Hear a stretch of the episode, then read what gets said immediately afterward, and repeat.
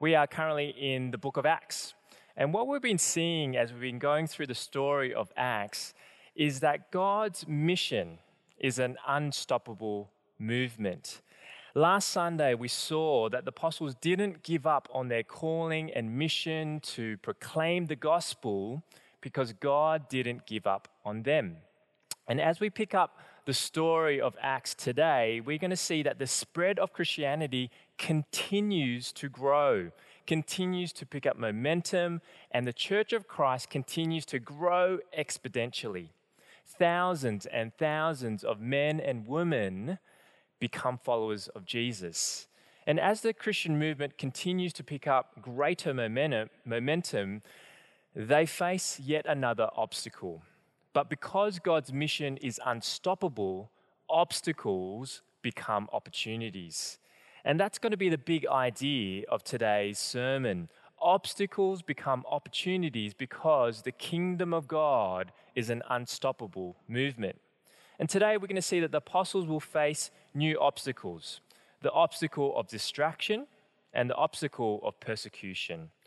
But we're going to see how God uses those obstacles become opportunities for the gospel to continue to spread and to multiply believers. And so this is where we're going today. We're going to see an obstacle of distraction become an op- opportunity to serve. Then we'll see Stephen's arrest become an opportunity to proclaim Christ. And we'll see how Stephen's death becomes a catalyst for the Gentile mission. So let's see how an obstacle of distraction becomes an opportunity to serve. From chapter 6, verse 1, we read In those days, when the number of disciples were increasing, the Hellenistic Jews among them complained against the Hebraic Jews because their widows were being overlooked in the daily distribution of food. Here we see two distinct people groups. The Hellenists were the Greek speaking Jews who have settled and assimilated in the Roman Empire. But the differences between these two groups was just not language. The Hellenistic Jews culturally thought and behaved like the Greeks. They were their own subculture, whereas the Hebrew speaking Jews were very much immersed in their own Jewish culture. So we can assume that the Hellenistic Jews were the social minority in the early Christian movement. And the obstacle they faced was a complaint from the Hellenistic Jews that the widows were being overlooked from the daily distribution of food. Now, this complaint has a number of layers, which bring a number of different threats to the forward progress of the Christian movement. Firstly, the Hellenistic widows were being neglected from the daily distribution of food. The marginalized, the vulnerable, uh, the social minority group were being neglected. Now, the Hellenistic widows themselves were not the obstacle. The church should be a place where the vulnerable, those in need, are loved and cared for. The threat was the consequence of the church not caring for these widows. The consequence for the church for not doing that well, well, the church will become a poor witness to the world. And the church will lose credibility of the gospel. Secondly, the complaint threatened the internal unity of the church. This complaint had the potential to divide the early church into cultural factions.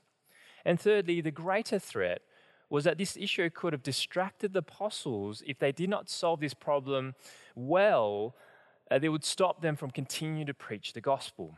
Because if the apostles began to preoccupy themselves with the administration of the structures of social care, which are essential, but they would have neglected their particular calling. They would have neglected their God given calling and responsibility for prayer and the ministry of the word.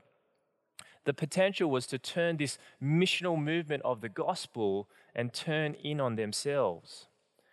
But in God's unstoppable mission, obstacles become opportunities. And in this case, the obstacle became an opportunity for the leaders to lead and the church to engage. For leaders to lead and the church to engage. So let's see how this obstacle became an opportunity for leaders to lead and the church to engage. Let's look at verse 2. So the 12 gathered all the disciples together and said, it would not be right for us to neglect the ministry of the word in order to wait on tables. Brothers and sisters, choose seven men from among you who are known to be full of the Spirit and wisdom. We will turn this responsibility over to them and we'll give our attention to prayer and the ministry of the word. This obstacle became an opportunity for the leaders to lead and the church to engage. And so, how did the leaders lead? We see that the leaders make decisions. The apostles gathered the whole church together and they didn't shy away from the complaint. They didn't shy away from the confrontation and they didn't sweep things under the rug. No, leaders make decisions. And the apostles made a decision and they proposed a solution to the church.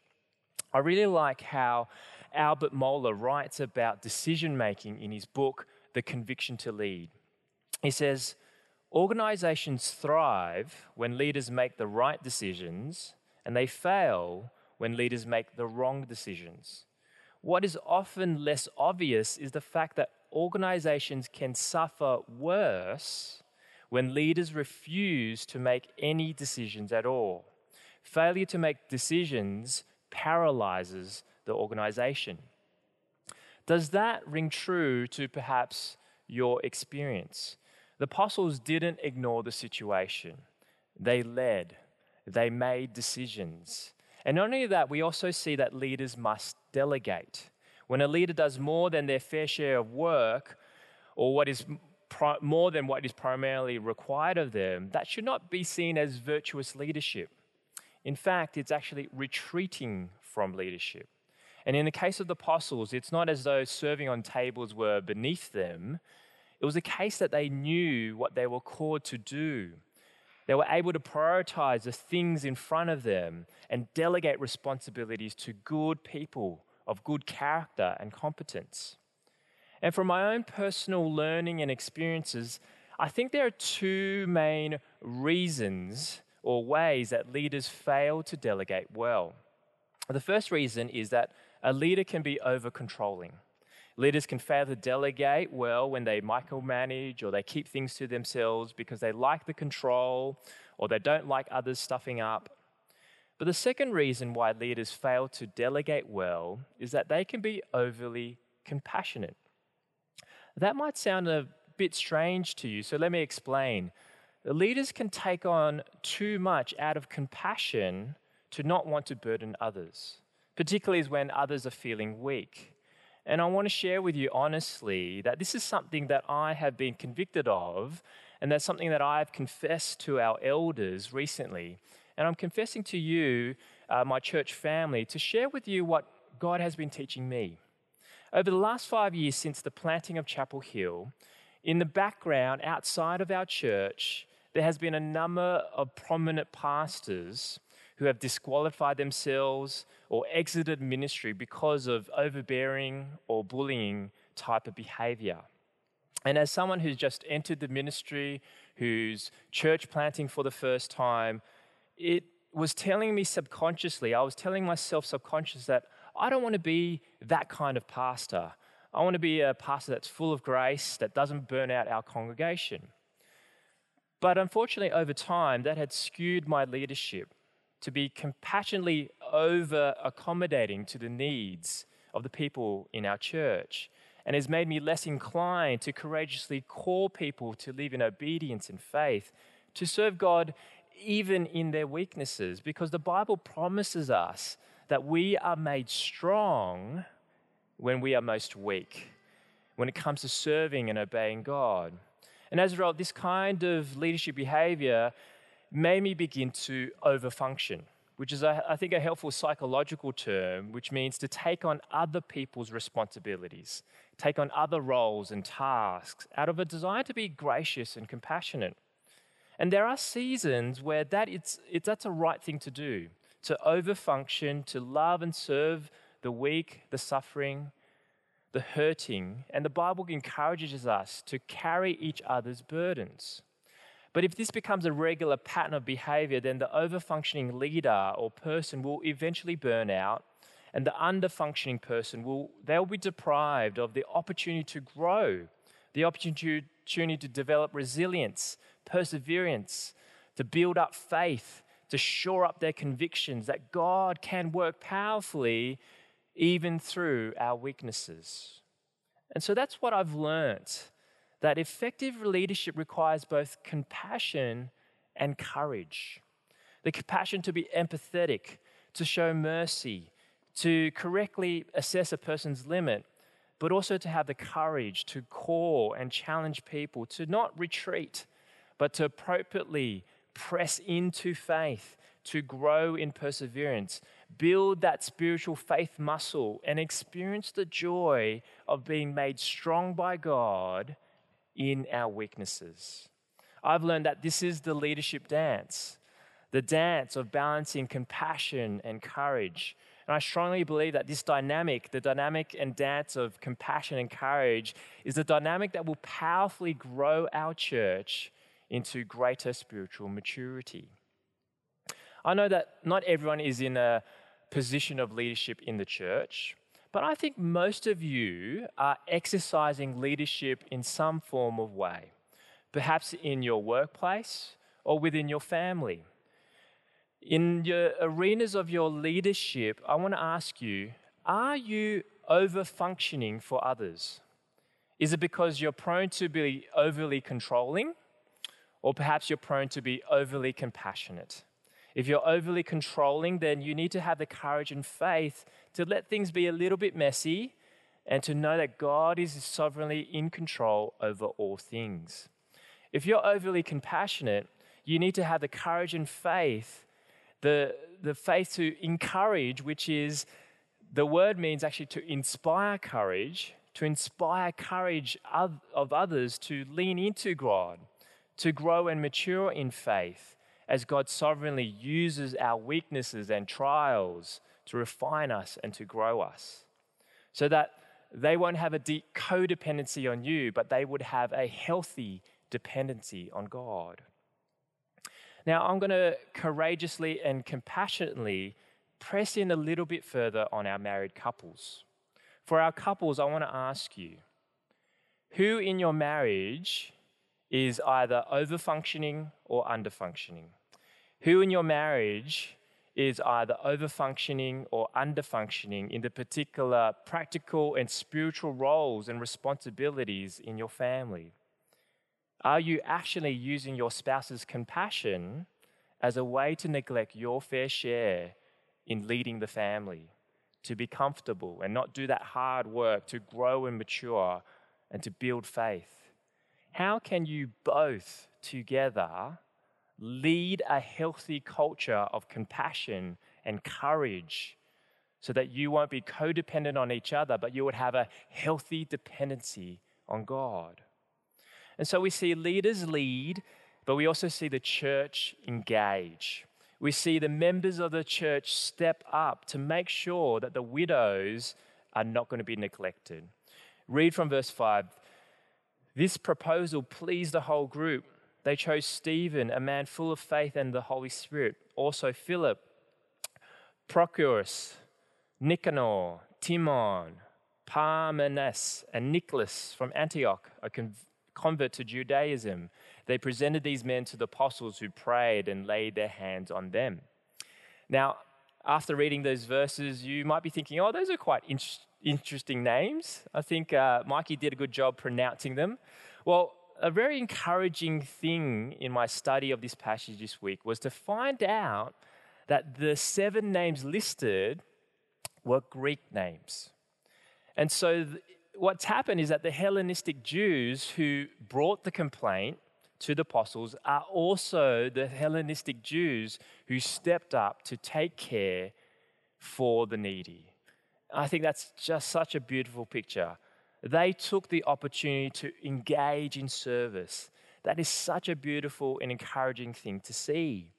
And so, this story is not painting a picture of the church AGM where the leaders present the plans and all the members, yep, they nod their heads and of approval and say to the leaders, We like your plan, so in six months' time, give us an update. We want to see and expect results. No, that's not what we see what we see is that the church was pleased with the apostles' plans and the solution, and they supported it. They backed it by engaging, by being part of the solution. To be openly bringing constructive complaints to the leaders, but also being the first to being part of the solution rather than be passive spectators. So, in a church, when leaders lead and the church engages, what will be the results? We'll read that the word of God spread and the number of disciples in Jerusalem increased rapidly. Chapel Hill, may we take on board this leadership lesson to see the gospel spread across our city and see many, many more people become obedient to faith through our church. So now the story hones in on Stephen, and we read that he's a man full of faith and full of the Holy Spirit in verse 7. And in verse 8, we read that Stephen's a man full of God's grace and power. Stephen's a man of godly character. He's a man who surrenders himself to the influence of the Holy Spirit, and the Spirit empowers him to do great wonders and sign among the people, and he spoke amazing wisdom that the Spirit gave him. The Jewish leaders began to rise in opposition against Stephen, and they accused Stephen against two sacred aspects of Jewish life the temple and the law. They seized Stephen and brought him before the Sanhedrin. They produced false witnesses to say in verse 13, This fellow never stopped speaking against the holy place and against the law. For we have heard him say that this Jesus of Nazareth will destroy this place, change the customs Moses handed down to us. And all who were sitting in the Sanhedrin looked intently at Stephen, and they saw his face was like the face of an angel. Now, when it says that his face was like the face of an angel, it actually doesn't mean that Stephen looked innocent and tender, like a Cupid like angel, like a baby with wings. Because every time someone meets an angel in the Bible, their response is, response is not, oh, how cute, uh, how innocent. Their response is always great fear. If you remember Matthew 28 on Easter Sunday, when an angel came down to Jesus' tomb, the guards were pretty much scared to death. And so when Luke describes Stephen having a face like an angel, he's describing the angel like authority and power to challenge and the power and authority of Sanhedrin to be fearlessly as God's messenger. And so God uses Stephen to face the obstacle of false accusations, false witnesses, to create an opportunity to teach and correct the Jewish leaders in their home court. And Stephen, empowered by the Spirit, becomes an angelic messenger of God towards this angry mob that wants to kill him. He courageously launches the longest sermon recorded in the book of Acts. And unfortunately, I don't have the time to walk through all the details of the sermon. There's just so much packed in. So I encourage you this week to read through chapter 7 for yourself this week. But as a summary, there are a few things that are worth our attention. In his defense of the accusation that he is against the temple and the law, Stephen provides a selective recital of Old Testament history. You see from verses 2 to 8 of chapter 7, you'll see Stephen highlighting Abraham. Verses 9 to 19, he talks about Joseph. And the Egyptian exile in verses 20 to 44, he talks about Moses, the Exodus, Israel's wandering in the wilderness. And finally, from verses 45 to 50, he turns to David, Dave, King David, the establishment of the Jewish kingdom. What is the single thread that is running through Israel's history? It's that God's presence was never limited or confined to just being in one place. He nails it in verse 47.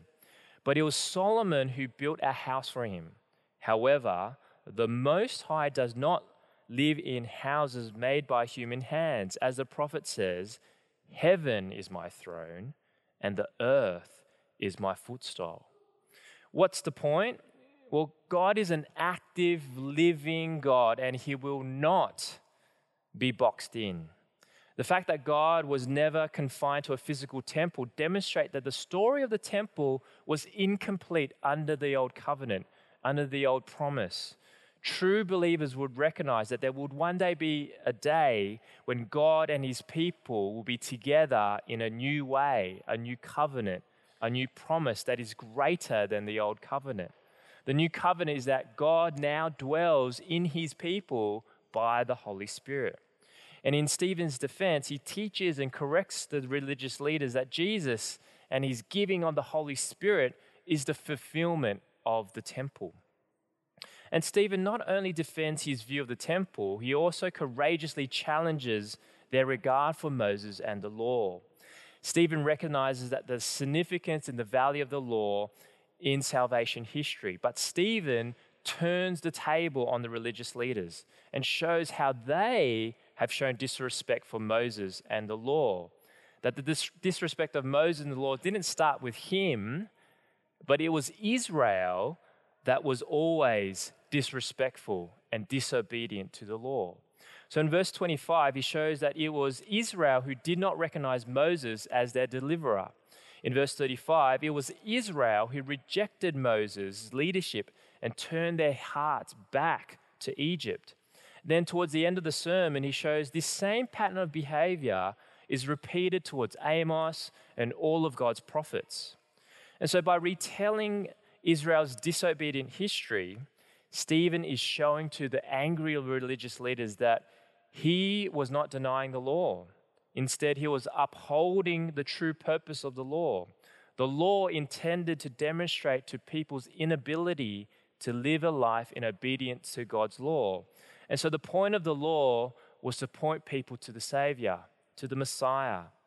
And men like Joseph and Moses were foreshadowing of a coming of a Savior, who is Jesus, who unfortunately Israel also rejected. So, how does this jury respond? How do they respond to the preaching of Jesus, who gives the Spirit for God's presence to dwell in his people? Jesus, who gives up his life to forgive our disobedience to God's law, and he gives us his righteousness to be made white as snow. How does the Jew respond? Well, let's look at verse 45. When the members of the Sanhedrin heard this, they were furious and gnashed their teeth at him.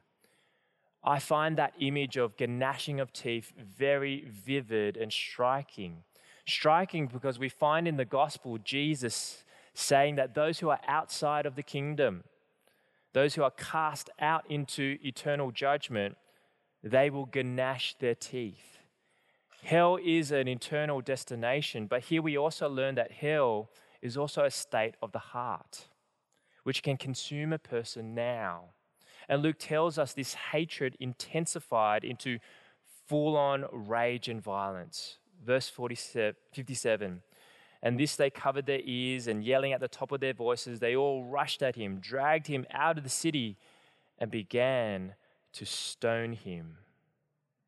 In this Christianity, we find Christianity's first martyr. But what is truly amazing is Stephen's last words before he died. Verse 49, 59. While they were stoning him, Stephen prayed, Lord Jesus, receive my spirit. Then he fell on his knees and cried out, Lord, do not hold this sin against them. When he had said this, he fell asleep. It's a remarkable end. The courage and trust he has in God, but also the compassion he has for his oppressors, mimicking Jesus' courage and compassion on the cross, to also die for the truth, but at the same time have the compassion to forgive his oppressors. And the way that Luke describes his death as nothing more than sleep. Much more can be said about Stephen's death, but significantly, Luke, the author of Acts, is eager to emphasize the vital role it played in God's plans and purposes. Stephen's death rocked the church, and persecution was ignited from his death. But looking back, Luke can recognize how Stephen's death was a catalyst for the Gentile mission. In fact, we read in the very next verse On that day, the day of uh, Stephen's death, a great persecution broke out against the church in Jerusalem, and all except the apostles were scattered throughout Judea and Samaria. Did you know what the church did in Judea and Samaria? Did they run and hide? No, spoiler alert, they continue to preach the gospel of Jesus Christ and they continue to witness many more thousands and thousands of people come to salvation in Jesus. Now, I spe- suspect that, that no one would have anticipated that it was the death of Stephen that would embolden the church to serve as a catalyst to spread the mission into Judea and Samaria. But that was what had happened. Here it is. And so I'll end by sharing with you what I find most remarkable about this whole scene. In verse 56, something incredible takes place. As the religious leaders hold up their stones, Stephen holds up his face, holds up his head towards heaven. And what does he see? What is the final image before he breathes his last breath?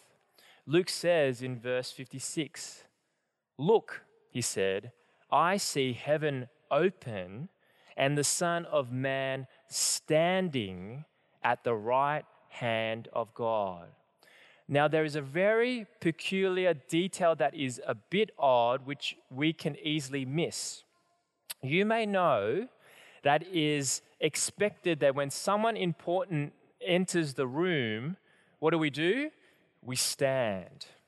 That's why in the army, soldiers stand when a general enters a room. That is why in a court of law, when the judge enters, he says, They will all rise. It's a sign of honor when we stand before someone important. And here's the interesting, peculiar detail. Throughout the Bible, whenever we get a glimpse into heaven, when we ever get a chance to have a vision of Jesus on the heavenly throne room, we always see Jesus seated on the throne, seated at the right hand of God. And it's a beautiful image of Jesus sitting on the throne. It signifies his kingship, it marks his authority. It tells us that his salvation work on the cross is complete. He's seated in glory. But here, this is not what Stephen sees. What does Stephen see? He sees the Son of Man standing at the right hand of God. Jesus Christ, the King of all kings, the Lord of all lords, standing to give honor to Stephen, standing as if to say, Well done, good and faithful servant. I mean, isn't that stunning? That the Lord of law, lords, the King of all kings, would stand to give Stephen great honor. And isn't that all that we should be living for? In a time when so many of us are desperate to secure the praise of man, desperate for the approval of man, desperate to have a standing ovation from man. Friends, this is the question that this passage raises for you and I today. Whose honor are you living for? Whose praise are you living for? Chapel Hill, let's live for the praise of the most praiseworthy. Let's seek honor for the most honorable, King Jesus. Friends, how can the obstacles that you are currently facing, how might they be opportunities to find honor in Jesus? You may not be liked, but you will be honored by the King of Kings. You'll be honored by the Lord of Lords, who stands at the right hand of God. Friends, let's live for Jesus. Let's speak for Jesus. And when it's time for you and I to depart this life, may it be said to us from the King of all kings, from the Lord of all lords, Well done, good and faithful servant. Well done, good and faithful servant from our Lord Jesus. Friends, may we see him. May we see his glory. and be bold, be courageous, be fearless, to live for Jesus in all time and in all ways. Let's pray together and commit ourselves afresh to God. Our Father in heaven, we thank you for the glories of your Son Jesus. Father, we pray, may we see him as our Lord of Lords, as our King of all kings. May we live to gain honor from him, not from the honor of a man. May we learn to lead our families, lead ourselves, lead our church to see the gospel spread across our city, to see many more people become followers of you. May we live for you, Jesus, by the power of your Spirit. In Jesus' name we pray. Amen.